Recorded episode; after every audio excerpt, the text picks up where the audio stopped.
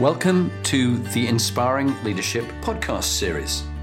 This is aimed for you aspiring leaders, whatever level you're at, whether you're beginning out in your careers as managers and leaders, whether you're in middle ranking roles, or whether you're CEOs and chairmen of boards. There's always something we can all learn. And it's particularly the skills, stories, tips and techniques that you can pass on to those you lead and your teams.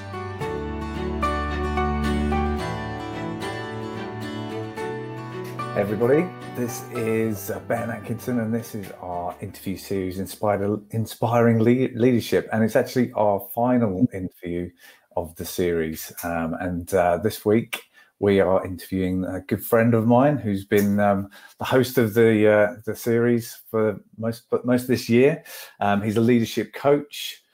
He's a motivational speaker, ex-army officer, and a thoroughly nice gentleman. It's Jonathan Bowman-Perks. Welcome, Jonathan. Thanks, Ben, and great to be with you. And just so those who are listening, this is our last live session today, but I'll continue to be doing two podcasts a week, two videos a week. It'll be on my website, jonathanperks.com, and also it'll be on YouTube and LinkedIn. So while Ben and I won't be doing this again, Ben been snapped up by Amazon Web Services, and he's doing very well there. But we're going to not do live, but we are going to be doing podcasts. But it's great to be with you, Ben, and thank you for you being the host and me being the guest. We're going to be talking about leadership and all the sort of lessons which Jonathan's learned along his illustrious career. So let's get started. Let's talk about your journey, Jonathan. So your sort of career journey and what sort of got you to what you're doing now. Yeah, illustrious career. Not quite sure. It's very kind of you. Too modest. Many of the people who are listening, and some good friends and some clients and people that I serve with, will know I probably made way more blunders than they've ever made. But I learned a lot from it. I think I'm a quick learner from my mistakes, and that's why I've learned so much. I've made so many. Yeah, I think it all. The earliest memory is really a bleak Scottish airfield with the sleeting rain coming down in Lossiemouth. And we were in a caravan, and my parents, young 35-year-olds, very much in love. It's a very caring family environment.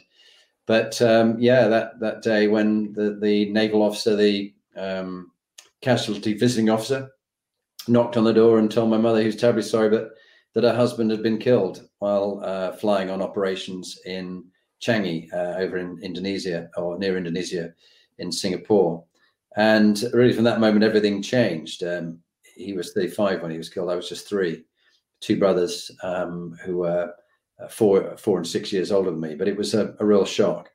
And then I think from that, mother tried to give me some experience of a male environment. So she sent me to boarding school. Luckily, in my house, we didn't have the abusive paedophile who was in the next boarding house, who did and told devastation to poor children there. But I just struggled a bit at boarding school. I was told by my teacher in junior school before I went to boarding school, she was very optimistic about my future. She said I was thick and I was stupid and I was going to be a dustman unless I worked harder. Oh, so that's what you need. Teachers these days, like my daughter Harriet, to realize that's not the way to motivate children. But my mother did say, don't worry, we'll find something else for you to do. If it isn't maths and it isn't English, we'll find something else for you to do. It wasn't diagnosed at the time, but later on, I think probably I only did the test the other day, but I've sort of wondered for some time. Turns out I was neurodiverse, which is the nice term to say I was dyslexic. But then if Richard Branson can be dyslexic and make a fist of things, I think I've found other ways to cope. And although I've written sort of 3 books, I tend to dictate things, and I listen a lot to audiobooks, which is one of the greatest sort of learnings I've had. But then from growing up in Halifax in Yorkshire and going up the moor in sleeting snow and bleak rain, and that was in the summer, I sort of used it from Scotland. I went to Welbeck College and then into the army, and I had to go into the technical corps. But Sandhurst was the making of me. I found lots of friends, and we've had it. We were due to have our 40-year reunion this next year, but I think we're not going to get together with COVID. But some great friends, Harold Stewart, Rod Thomas, to name but a few. And they've gone on and done a whole variety of different things. And it was at Sandhurst that I did the long distance running. So that was the thing that I was at school. Not only was I kindly described as being thick, but I also was uncoordinated. So if you've ever been when those games where they choose the kids on the touchline and you, my team, and so on, I was always the one at the end that they didn't choose because they knew I'd sort of kick and miss or wouldn't hit the cricket ball. So I sort of had a lack of confidence to begin with, and it took me quite a lot of time to build it. But Sandhurst was the building of me, and I found that I wasn't out of place. I'd found people who were like me, whatever country they come from, like Himalaya Tapa from Nepal and Anwar from Jordan and Jeffrey Bostick from Barbados, and my best man when I got married 5.5 years ago, Harold Stewart from Jamaica, and then lots of good friends from the English regiments. But yeah, running was my big thing. And then during my time in the army, began 10 years in the Royal Signals. And then I loved the infantry side so much that I managed to get to join my own Yorkshire Regiment, the Green Howards, now called the Yorkshire Regiment. And during that time, I did air mobile, and we flew in helicopters and drove the SES's light strike vehicles, which were great fun. I did the airborne training with P Company and got my wings training with them. And then did armoured infantry in the Warrior fighting vehicle, went to Bosnia, went to Ireland. I was in electronic warfare. I was a spy, I think would be described, working for GCHQ. And then went to Staff College, where I had a reunion recently and met a lot of old friends who I hadn't seen for years, which is why I started to do the podcast series, because they, while I was just a past ever major and left the army as a major, they'd gone on to generals or, you know, successful in business. And I sort of reached out to them, got them to tell their stories. And that's really how this became a top 2% of global podcasts, because of them, not because of me. And then did the MBA while I was still in the army. I went for the army to work for the Army Management Consultants. They said this was not a good career move. I said, no, I assure you, it is a good career move. It's just they didn't know what my career plans were. And so then PwC kindly took me on, and I really enjoyed that. But then we got bought by IBM, which was a bit of a deal I hadn't planned on. I was really keen to be in PwC, not so keen on IBM. So did one move and then ended up in Penna, which was a PLC, as a managing director eventually. I think did about 6 to 8 years there. Learned a lot about board executive coaching. And that was really great. And then one of my clients said, look, we're not hiring Penna, we're hiring you. Why don't you go on your own? Oh, I can't go on my own. I'd be an utter failure. I just don't know. I've always been institutionalized from the army onwards, from boarding school onwards. But actually, it was the making of me. And while there's been times when you think, crikey, how am I going to get through financially this year? There's been some great times as well. And while it's tough at the moment in the recession, there's no doubt our industry has been hard hit. You know, we will get through somehow, and pivot and learn. So yeah, that's a bit of my story, Ben. Excellent. And obviously the army's been a real sort of formative time for you. I know over the period that we've done these interviews, and we've interviewed all these people, different people from your army experience. That time at Sandhurst and the time in the army, what was some of the really sort of big learnings that you took away from that have really sort of helped you through your career? Yeah, it's kind of you to say that. I think I saw some really good leaders. Some of them have been on the series. Dave Hudson, I'll mention later, Tim Evans, James Bashall, Dave Hudson and James and I all did P Company, the airborne training together. And it was a bond that we've never lost from all that time. So it's the fact that you're prepared, literally prepared to die for people, like my father died for those he served with. You would be prepared to do it for these people. But also you do get some, as the Australians would describe, heels in the army too, who are pretty unpleasant, unsavory characters and ruthlessly ambitious and narcissistic personality disorders like Donald Trump. They normally get found out, but some of them get through and get on to high rank. but generally not. So I think learning a lot from them, and having lost my father when I was 3 and not having a male role model, I think I was constantly looking for one, which is why I probably carried on studying human behavior, looking for good men and women who are good leaders. That trying to find someone, perhaps it's the hero complex, not for me, but trying to find people that I would admire and respect. Mm. You've got to be careful with that, because you can get a bit too idealistic. But I think that's what I learned a lot. Yeah, yeah. And one of the things I was curious about, you got awarded an MBE. I'd love to know more about that. What was that for? Yeah, was it MBE, my bloody effort, and OBE's, other buggers' efforts? But I think in this one, it actually was a great team that I had when I was chief of staff of 15 Brigade, which is a big brigade in the northeast. We got asked to go to Australia and help the Australians prepare for the East Timor operation, where they stopped the militias who were raping, murdering, massacring people in East Timor. And it went very well, but that was because we had a really good team together.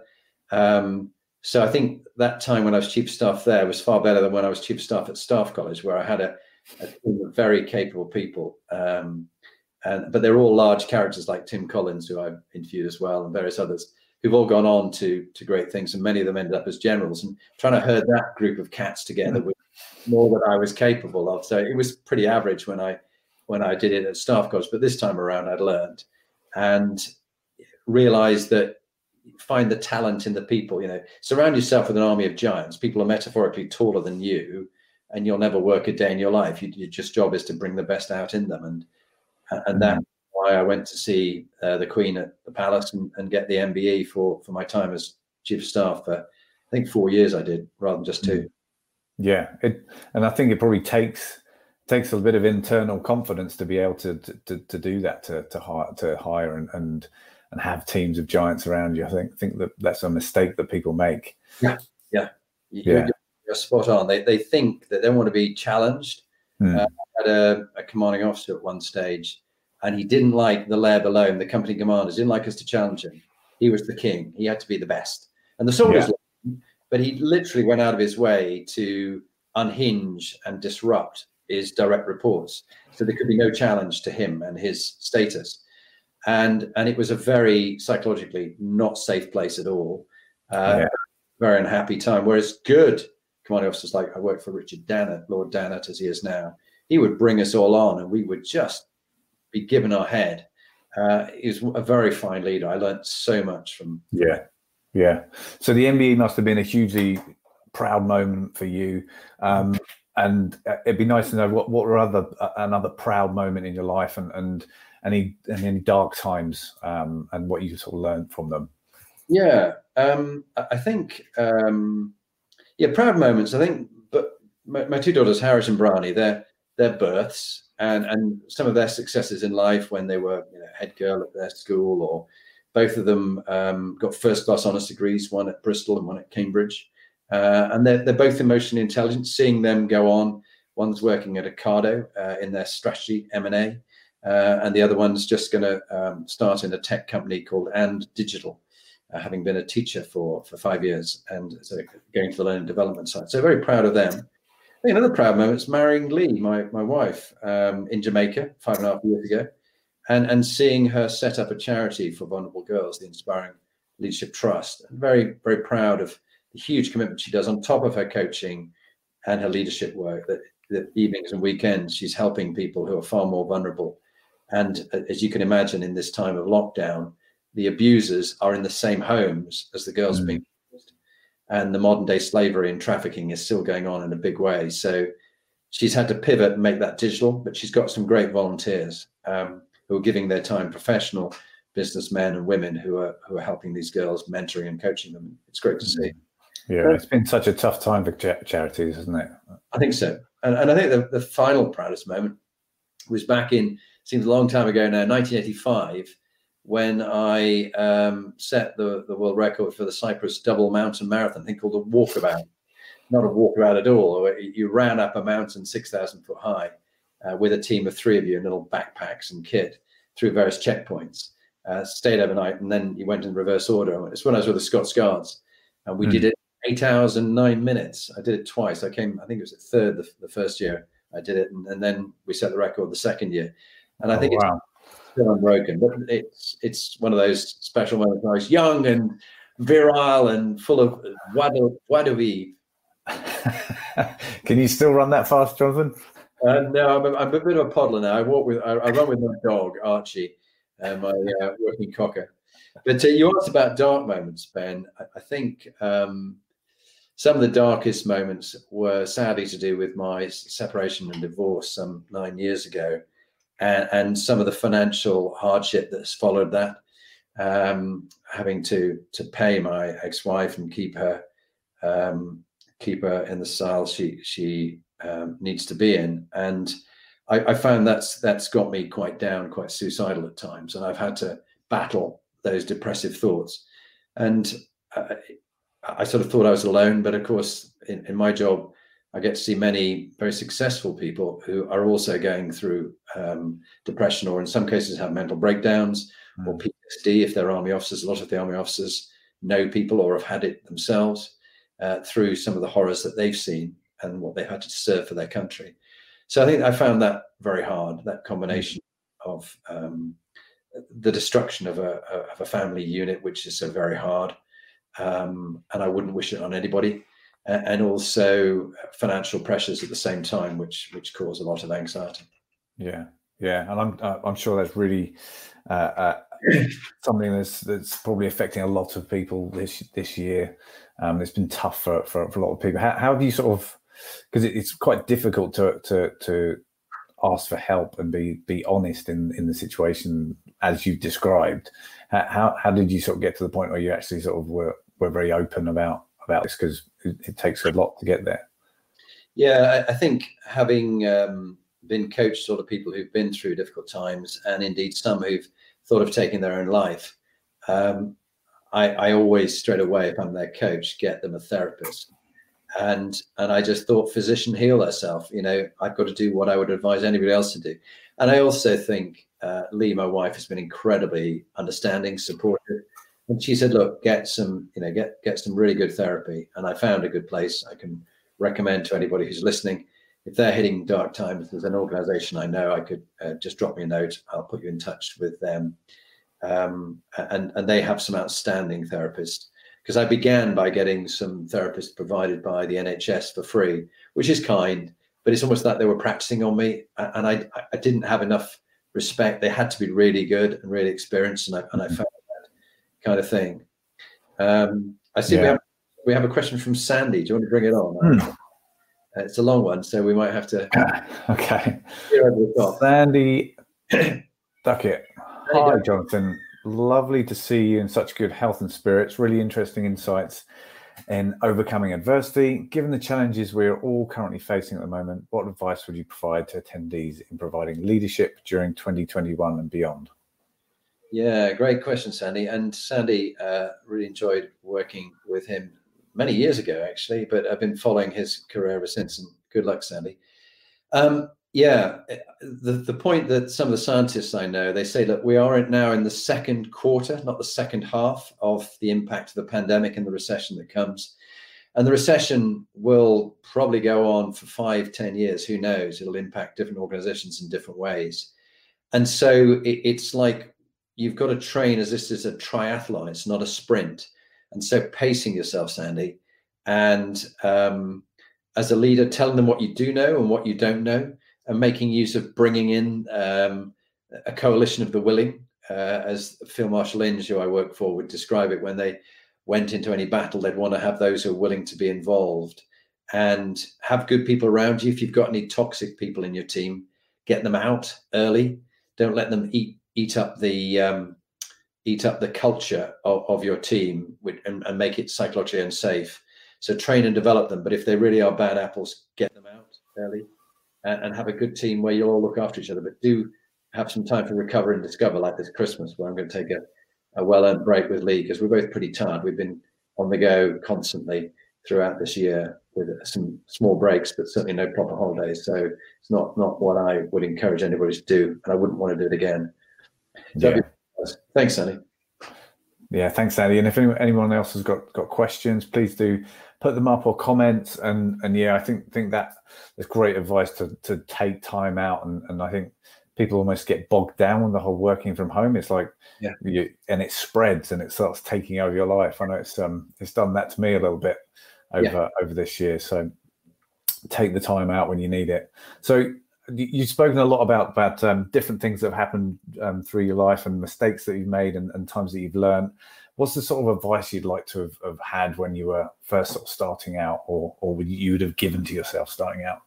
Well, yeah, so much wisdom. I mean, I almost daydream of going back to that time, knowing what I know now and all these different scenarios where I got it wrong. And I could have been just so calmer. I mean, the one thing that throughout my reports, even from someone as nice as Richard Danner, he said, John, just don't be so intense.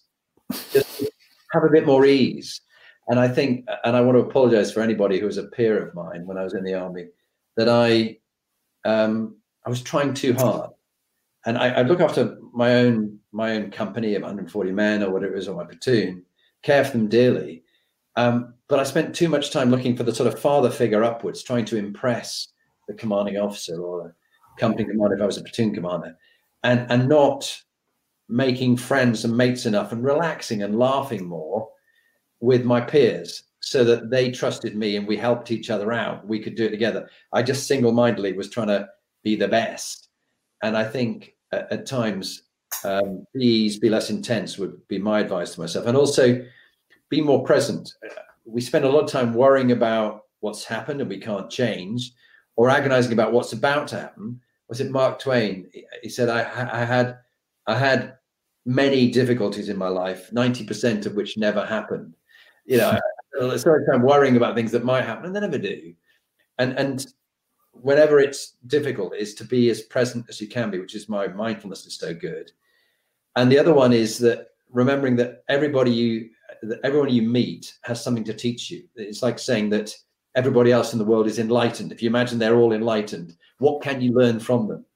And so I wish I'd known that, and that I do it now. I'm really interested in people's life stories, and I ask everybody their life story. And it's so if you're a leader and you've got people who work for you, make time. 30 minutes to 45 to an hour. Ask them their life stories and how it shaped the person they are today, and what's added to their values and the hardships and the highs and the lows. Because I do that now, and it gives me such a connection with people. If only I'd done that when I was there. That trying to learn. You might be even learning from people how not to do things, like working for Baron Inge or Field Marshal Inge. He was very good in so many ways. But he was a fearsome, scary guy, and in many ways frightened the bejesus out of most people. And there's a different way. I learned how not to do things. I'm not going to do that, but I will do what he did there. So I think that was some of the things that I came up with. Yeah. Okay, we had a couple more questions in the stream, so let's bring a couple up. So, Catherine. Yeah. So thanks, Catherine. So brave of you to talk about suicide. What can we do to encourage men to speak about their emotions?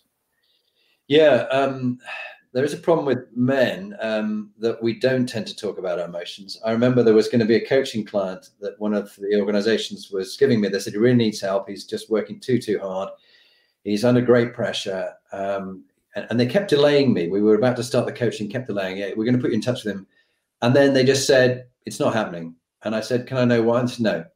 And I got in touch with the HR director about 6 months ago. I said, by the way, what happened to that one about 4 years ago? I said, oh, he committed suicide. He set off the chainsaw in his garage and he went into it and chucked himself up. And his son found him, his young son. And I thought, men, we just do things grim. We either don't talk to anybody and then we do ghastly things to ourselves. Not all women talk to each other much, but they generally get things out, whereas we don't tend to. And that's why I'm more prepared to talk about mental health and the fact that I did consider taking my own life. Luckily, I didn't because of Lee and my children, but it is something that men rarely talk about, just like it was very courageous of Dave Hudson to talk about PTSD, and he had 4 tours with the SES. I think only the strong can be vulnerable. And I used to think that being vulnerable was weak, but actually I don't anymore. And I don't really care if people think I'm weak because I talk about the fact that I had depression or I thought about taking my life and committing suicide. I don't intend to now, but when you're in that place, it's just such a dark place. You're not thinking sensibly at all. It's just you feel cornered in and there's no way out. And this is the only way that you can do it, because you're so ashamed that you've got marital problems or financial problems or both, as I had then. So yeah, thank you, Catherine. Very kind of you to ask. And Jonathan Hurst. So with the advent of remote working and the possibility that staff will never return to work on a regular basis, how would you recommend to engage with the team as we would have done in the office environment? Yeah, good question, Jonathan. And thank you for that. I do think the world of work will never be the same again. We're not going back, we're going forwards. And I think we're going to find ways of using the office as a tool, maybe once or twice a week, where the boss can get people in. He might be, standing in one area and they're in a round table with their laptops with some space between each other, because this pandemic may be over, but there may be others coming down the line, because we're so interbred, literally, all living cheek by jowl with too many domestic animals and all the problems of big processed farming that's going on and the cross-species contamination. This won't be the only one. So I think we have to find different ways of working. There will be a hunger to go back to lots of time together with people and things like that. But I just think it will be different. So as far as engaging with teams, I'm finding that really quite successful in finding ways on Zoom to have engagement with teams, different techniques and things, which I'm happy to chat with you, Jonathan, separately about, that will help teams build trust, build psychological safety, share some of their issues, and actually be, apart from the innovation creativity, which is harder to get unless you're really together, there's quite a lot you can do to be a lot more efficient and without the travel around the world. So I think we'll find ways. We always do. Humans are incredibly adaptive. Thank you for that. Yeah, definitely. And there's a comment from Andrew Marvin about that subject area, and he says that being focused on being present is so much more important now, and I completely agree with him. He says don't be doing other things whilst you're on calls and on meetings, and I think it's a real temptation to be on a Zoom meeting or on a team meeting and be emailing or doing other stuff, and actually it's, if you're on a meeting with people, be present, speak to them properly, and you almost have to turn the energy up a little bit. We were talking to one of the people we interviewed, Jonathan, was saying that you need to turn up the energy and actually project it a little bit. Yeah, I really like that one. And Andrew's got a really good point. I tend to encourage people not to have 30-minute meetings, but have 20-minute meetings, not to have an hour meeting, but have a 40-minute meeting with a 5-10-minute break. And so if we're doing something virtual with a team abroad in America, and having like 40-minute sessions, 5 to 10 minute break, 40-minute session, 5 to 10 minute break, and then longer breaks for people to get refreshments and food, so that when you're present, you are present, you're in the moment, and don't have other devices going ping or off. And that great book by Nancy Kline, The Promise That I Won't Interrupt You, and that is such a good read. If you want one good life hack, The Promise by Nancy Kline, which is all about creating a thinking environment. And that is what I find really helps virtual teams massively in the current environment. Yeah, definitely. So just moving on. So looking at some of the sort of values you live your life by. So what sort of moral values and virtues do you sort of aspire to live your life by? Yeah, MQ, or moral quotient values, integrity. It's the one that we all slip up on some stage, and we have to pick ourselves back up. And it really is so important. If people can't trust you, if you don't have psychological safety, you are really completely undermined. And I know over my life at times I've got it wrong and broken trust with people, and I really regret that. I just agonize over it time and again when I did things that weren't doing things right, or doing the right thing rather than doing things right. Sorry, doing the right thing.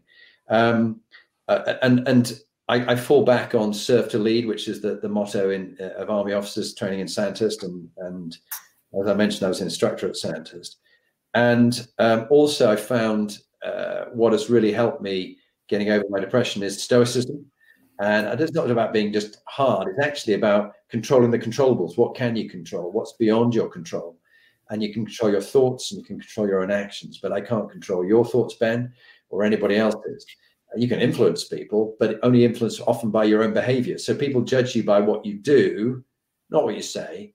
And this is where politicians have come so unstuck. There's fine words, but then they find them behaving in a different way. Mm. When I haven't lived up to my values, I really have had to rethink and relook at it. So a couple of examples of stories, I think, where I learned a lot on moral quotient. One was I got a guy approached me. He was an investment banker. Turned out, as he was sitting in my office in London, I thought, here we are, an army officer, a British army officer, sitting with a former Russian army officer. I thought I never would have imagined when I was in electronic warfare spying on the Russians that I would actually be sitting with one of their officers who was an investment banker in London. But there we were. And he described what his bosses were like in the culture of this investment bank, which, for reasons you'll understand, will remain nameless to protect the guilty.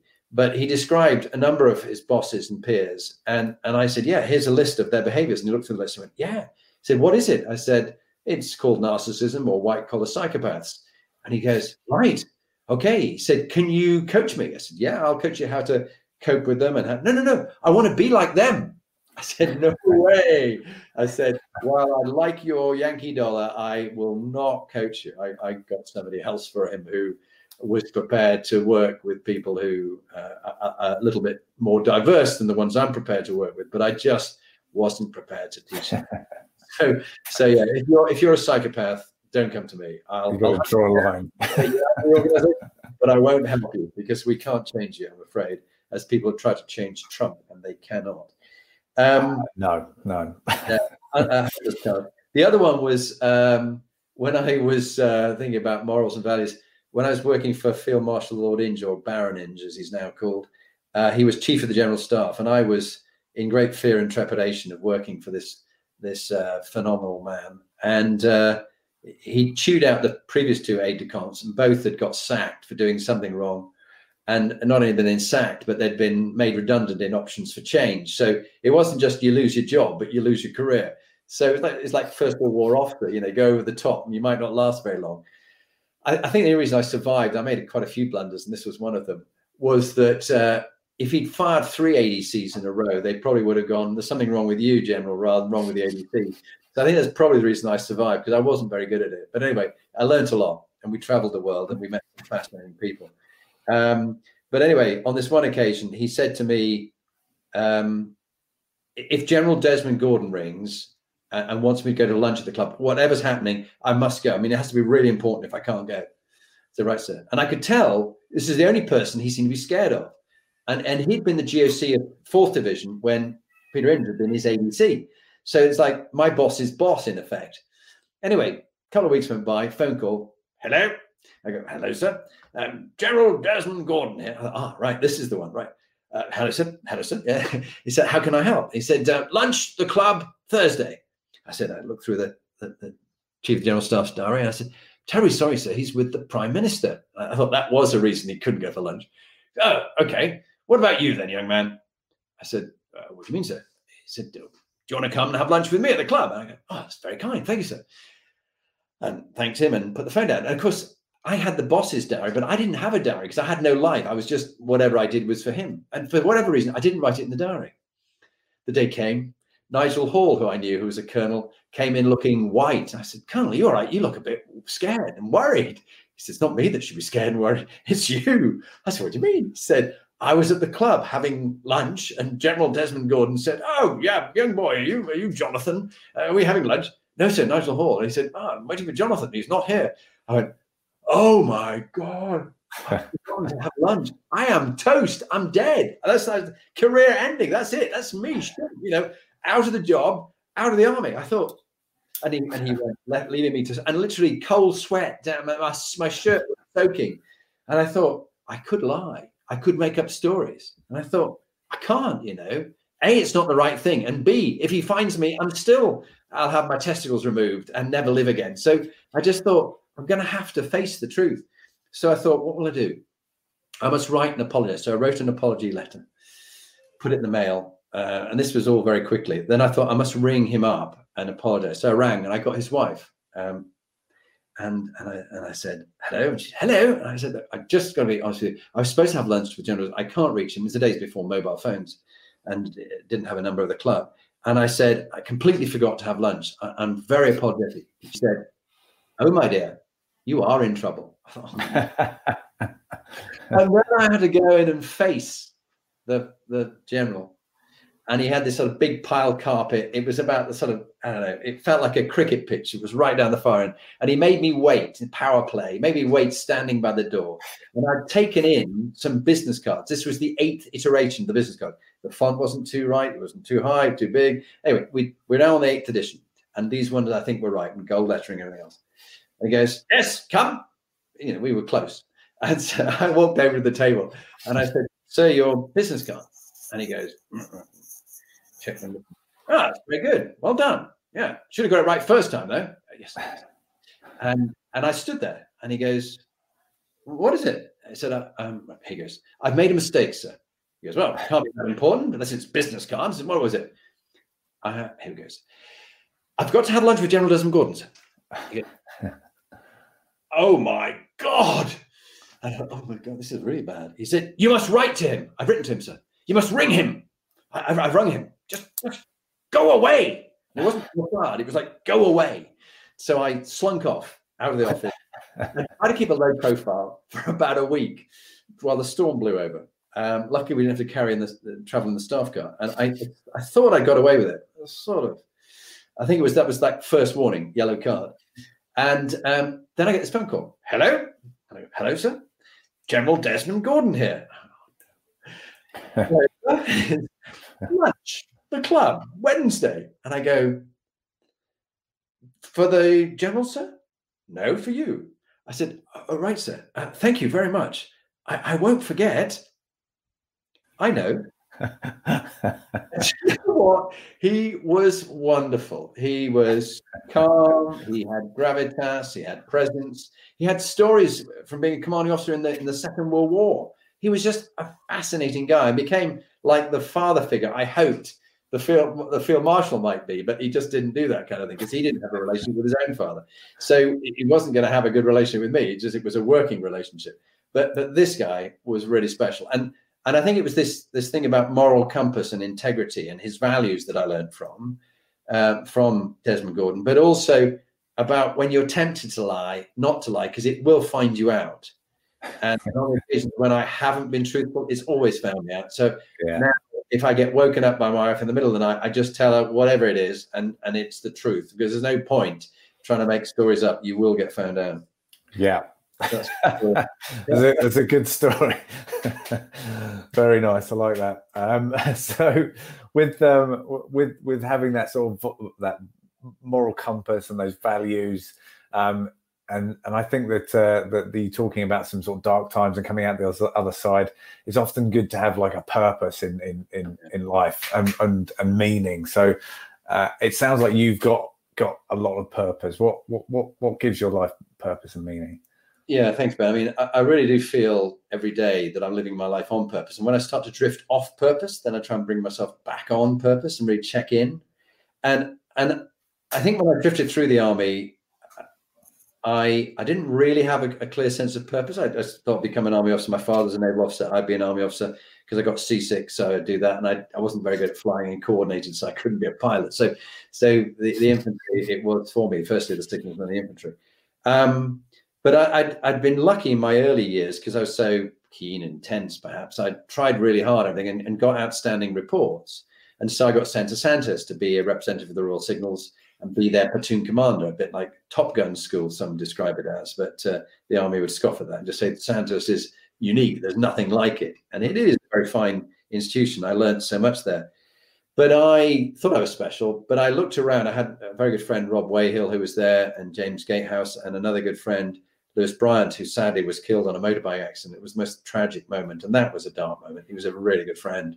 A logistic parachute regiment officer who became a power officer and died on the motorbike. I was the last to see him alive. And I said to him, take it easy on that bike. It's a beast. And in Windsor Great Park, he was racing someone, another biker slid on an oil patch, came off and went into another vehicle and was killed in a gruesome way. So I got my report that year, and I was average in comparison to these other officers, and they were far better than me. And it was a crisis of confidence and competence. I wasn't that good, and I didn't know really about the infantry skills, that was what Sandhurst was about. I've been a Royal Signals officer, and I hadn't really learnt the skills as well. And people like Rob Wayhill they were outstanding. I learnt a lot from him. He shared stuff with me and taught me a lot. And so I had a crisis. Like, okay, so I can't lead. I'm not really good at leadership in comparison to these guys. How do they do it? And I'm still in touch with the Sanders. We had a reunion, all the Louts Club. We were described as Louts because when we got drunk, we behaved badly, and we had a reunion. And they've all done different things. And not all gone on to great things, all done different things in life, but quite special people. And training and development was our big thing. So I reached out to the Fleet Air Arm Officers Association, and I said, anybody knew Commander Paul Perks, killed in 1964 in Changi? Would they write to his son, Jonathan, who wants to know more about the man he never knew because he was too young when he was killed? I got lovely letters from all over the world. And I invited those who were near Sandhurst to come and have lunch. We're having lunch, and there was Roger sitting opposite me, and Commander Bill White, Naval Commander, to my right. And Roger said to me, after a few glasses of Merlot, he said, "Jonathan, your father bought my ticket." I said, "What do you mean?" He said, "Your father died in my aeroplane. He should be here having lunch with his son, and I should be dead." And I said, "How long have you carried that thought for?" He said, 30 years, 30 years. I said, "Well, whatever it's worth, as his son, I release you from any obligation." It was, as a leader, that was his decision. He made that call, from what I understand from all who were there, to test the aircraft, the Buccaneer Mark 1, which was underpowered and had faults, to make sure it was safe for you. He was the commanding officer. You were his young pilots, and he tested them all. And Bill White, to my right, said that is the case. He said, "Jonathan, if you remember seeing the film Top Gun, where Goose is killed, being ejected out of the airplane with the tailpiece, and he gets killed, and his limp body comes down on a parachute. And that's what happened. He blew the canopy off. He got me out as his observer. I lived. It's the second time I ejected." And he said, "It doesn't half shorten your spine." He said, "But he was sent at 200 miles an hour into the tailpiece, and it killed him. And that's when his body was washed up," which is when, if you remember the story at the beginning, when the naval officer, the casualty visiting officer, came to our caravan door and knocked on the door to tell my mother that her husband had been killed. And Bill White said, "You have a choice, Jonathan." He said, "You can be a victim, poor me. You never had a dad. Mum brought up three boys from the age of 35. You never had much money. Poor me, I'm a victim. It's because I haven't got a dad that everything's gone wrong for me." And quite a few things in my life have gone wrong. But he said, "Or you can choose to make your father your inspiration, and your mother, who hasn't got much money, does a lot of philanthropy. You can make her an inspiration to you," which is why Lee's work with the charity is why I'm so supportive of that. And really, that was the moment that I decided to look for inspiring leaders, learn from them, and which is why you and I are doing this series, and why I've written the books, and why I coach people and their teams to help inspire them. And he gave me this quote. He said, "Mark Twain once said, Jonathan, there are the two most important days in your life, the day you were born and the day you found out why. And today could be why." Jesus, that must have been some lunch. It just got me there. It was a seminal moment in my life. But you join the dots up afterwards, looking back on your life, as the Apple CEO said, looking back, that not at the time did I realize how seminal that moment. Steve Jobs, that was who I was remembering. It's you look back now, that was a key point for me. I stayed on in the army some time after that, but I had a different attitude, and staff college and things like that. But then going out into learning about leadership, learning from leaders, I've never stopped doing it, and I'll be learning till the day I die. Yeah, that must be. I mean, to have that sort of said about your father, who has probably been on your mind all that time, and such a strong thing to be said about your father. You must be like, heart must have just almost It was like a physical punch in the chest. Yeah, yeah. And what a sort of legacy to live up to. Yeah, yeah. And lovely letters from these people. You know, you said your father. I remember him teaching me to fly, and we made little vapor trails in the sky, and I could see how I was trying to follow him, and others who said he used to fly so low that their job was to deliver the nuclear bomb against the Russian fleet, the Kiev-class destroyer, and all the fleet around it. And they'd fly so low, they were telling me, that they'd be sucking up seawater into the jet engines if they weren't careful. And he'd always go lower, lower, and they'd be following him, and he'd be so low because they had to be under the radar. Right, right. An island or a small rocky outcrop in the sea, they'd flip over on their back and then back again just to stop, pushed up by the upwash from the island. They just did some crazy stuff. Oh, and so many of his intake at Dartmouth never lived on. They all, well, because landing on an aircraft carrier in a stormy sea, they had a tennis court size patch of the aircraft carrier to land on. Yeah, and yeah. If they missed it, in the early days, there was no hook and wire. They'd go over the end, and the aircraft carrier would sail over them. And the Buccaneer was so heavy, it would just sink. And so if they didn't get out of the cockpit, they were dead. Yeah, and often in really cold seas, so not much chance for them. Yeah, Jesus, that's a tough job. So, and it sounds like that those sort of formative moments must have been taking away huge sort of learnings and giving you that sort of resilience over time. Do you have like a piece of wisdom that you live by, but that has come from any of those learnings? Yeah, I mean, so many tips. I think the thing is, this point. I think one of the things is to learn from this about health and well-being, and particularly physical health and mental health, which gets you through many difficult situations. So particularly those who are finding COVID-19 and lockdown hard, and the recession hard, as I'm finding it tough. So I think I've learned to have, probably from my military days, have a routine, the bookends of the day, the morning and the evening, are the two bits of the day you can control the most. During the day, you lose control of what goes on, but the beginnings and the ends. And so I think military discipline and that book Atomic Habits by James Cleal I find very good, and the physical training, even from the days when I did airborne training with Dave Hudson, who went on to do SAS selection and get through and serve with them 4 times. Whenever I'm training, even now as I approach 60, I think, what would Dave be doing? And I know even now he'd be pushing out the burpees or whatever it is, so it pushes me harder. And I think also the tips I've learned about mental health is the importance of journaling and mindfulness, you know, really getting yourself in the present moment and doing some breathing, some focusing, and the Daily Stoic, which I read every day rather than the news, which depresses me. I'll look at things which are uplifting. So I found health and well-being has taken me through some tough times, and however old I'm going to be, I don't know how long my life's going to be. My father's life was just 35 years, but he lived his whole life. It's just he didn't know it was 35.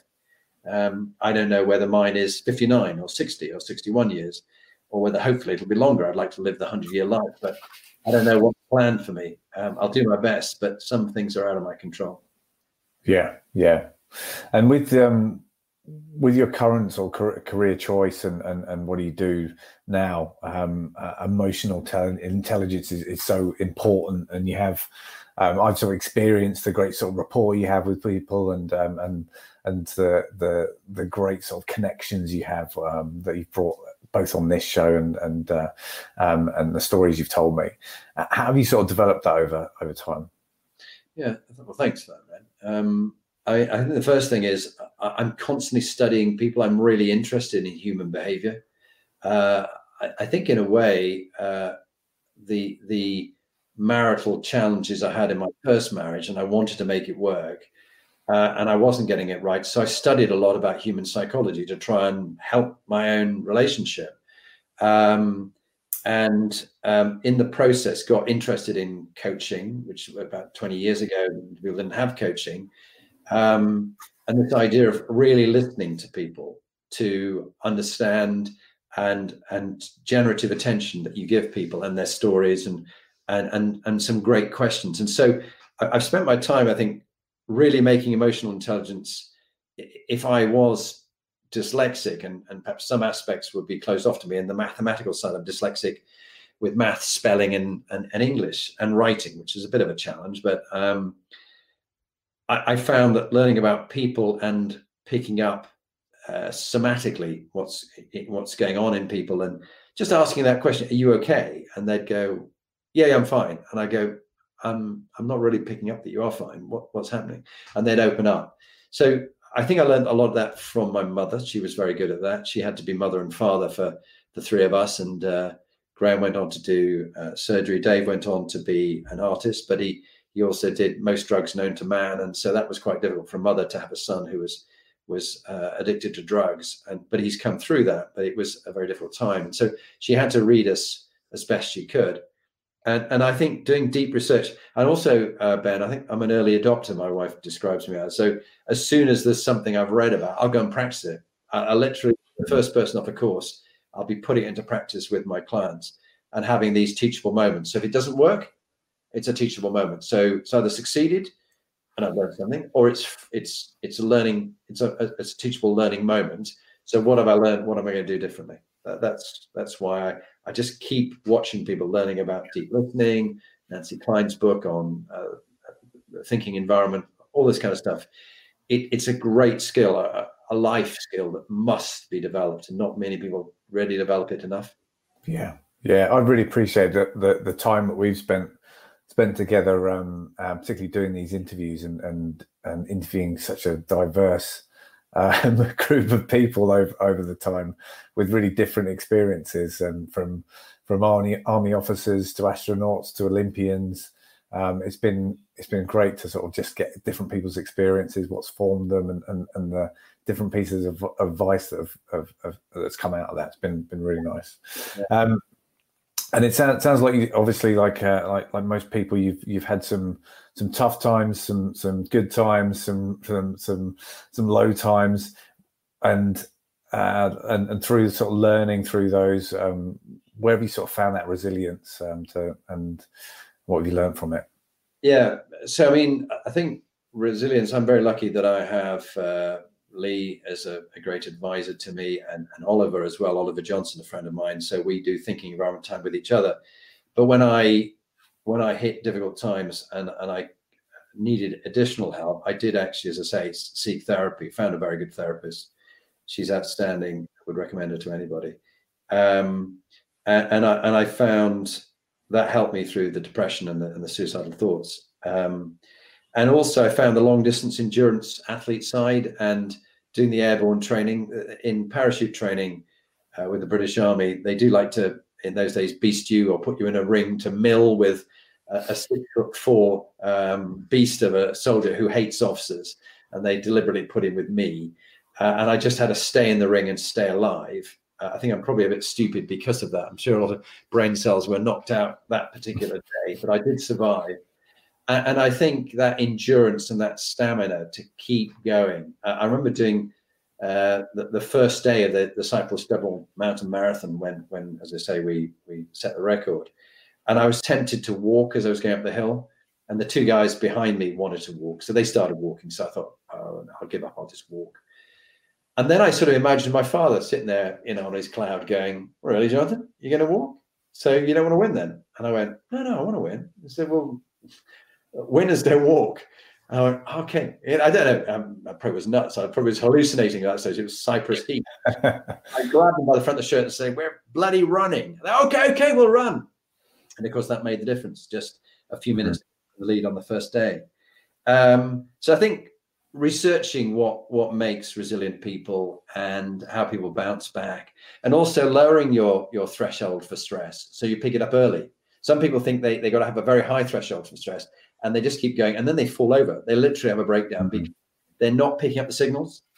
So actually, you don't want it to set too high. Don't set the threshold too high, because you're not listening to yourself and taking time out. And when I get exhausted, Lee'll know. I just a little like my puppy dog Archie. His tail will go down, his ears will go down. He's tired. So you just I have power naps. Always have. I do 10 minutes worth of mindfulness. And I let that drift into 20 minutes worth of sleep. And I always have 20 minutes of sleep now religiously, taking out working from home. And it gives me the boost for the later part of the day when I go to work. Yeah. Yeah. That's what gives me the resilience, and family and friends, and, and get the health bit right. Because if you overdo your resilience, it'll affect your health. And if you don't look up to your health, it'll affect resilience. So those two components of the Inspiring Leadership Compass are closely. Yeah. Got a nice comment from Nick Bannerman, who says, inspiring as ever to hear from you, Jonathan. Met you on a London train around 9 years ago, and although I'm a grumpy Scotsman who doesn't engage while travelling, you got through my armour and made a really positive impression on me then and ever since. Yeah, thanks Nick. That's a good comment. If anybody's got any final sort of questions for Jonathan, we've got a couple more minutes, so just fire them over. But just sort of looking at how you sort of learn from mistakes, and you've often sort of said to me that the getting feedback and getting that 360 feedback is massively important. Could you speak more about sort of how that's helped you and what you learned from it? Thanks, Ben. A really great believer in 360 feedback from a whole range of people, about 20 people. I do this a lot with the CEOs I work with, getting feedback on them, because they often live in this bubble of thinking they're fine, echo chamber that, like Trump does, think he's wonderful, won't listen to any feedback that's negative. So I value difference, and people aren't wrong, they're just different from me. And so learning about diversity inclusion is a very big thing for me. And also the importance of sound judgment. I had a habit of blurting when I was an army officer. If I had a sort of good idea, I blurted. In fact, I was going to write a little small pamphlet book called The Army Needs More Maverick Officers. And Richard persuaded me that if I wanted a career in the army, I shouldn't write the book. And I didn't actually write it. I had all the cartoons, I had all the stuff worked out, but I didn't write it. And I think that was the thing when I was in the army that I learned from 360. And looking back at reports, when I've left the army, you can ask for all your reports. And I found that one or two people put the old stiletto and didn't say to me at the time, but they questioned my judgment, my military judgment, which actually goes to show that I probably, for my 20 years, was an okay army officer, but I could have been really good. But what is so nice in the last 20 years in business and in coaching and leadership work is people value my judgment and my wisdom, which I've accumulated from the mistakes of not having good judgment and not having good wisdom when I was in a different profession. And so I think that's what I've learned, and always looking for feedback and feed forward. And having courageous conversations, those are really important. Okay, final question, Jonathan. What would you like your legacy to be? Yeah, I think when I'm dead, that when people think of me, they'll smile, and that my legacy is my daughters, Harriet and Brani, and my stepson Daniel, and my stepdaughter Alana, my wife Lee, who I hope I go before she does, and the charity that she set up for vulnerable girls around the world who are suffering from modern day slavery, trafficking and abuse, and to be able to leave the clients I've worked with as more inspiring leaders than I found them. If they found that they and their teams are more inspirational and better at what they do, then job done. Brilliant. Well, Jonathan, it's been an absolute pleasure talking to you and getting the chance to interview you and learn lots more about your journey and all the lessons that you've learned along the way. Thanks for everyone that's been watching. As we said, this has been the last one of the Inspiring Leadership series, which is going to be going out live, but Jonathan will be carrying on doing his podcast and posting up videos. Ben, thank you very much, and wishing you every success in Amazon Web Services. They're very lucky to have snapped you up, and I'm sure you'll be very successful. And real pleasure to work with you on this series. Thank you. Oh, thank you, mate. Take care.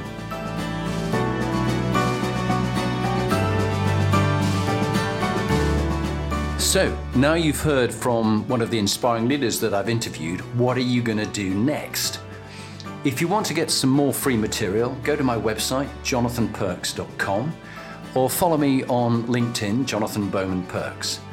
And there you can get access to my books, Inspiring Leadership and Top Tips for Inspiring Leaders.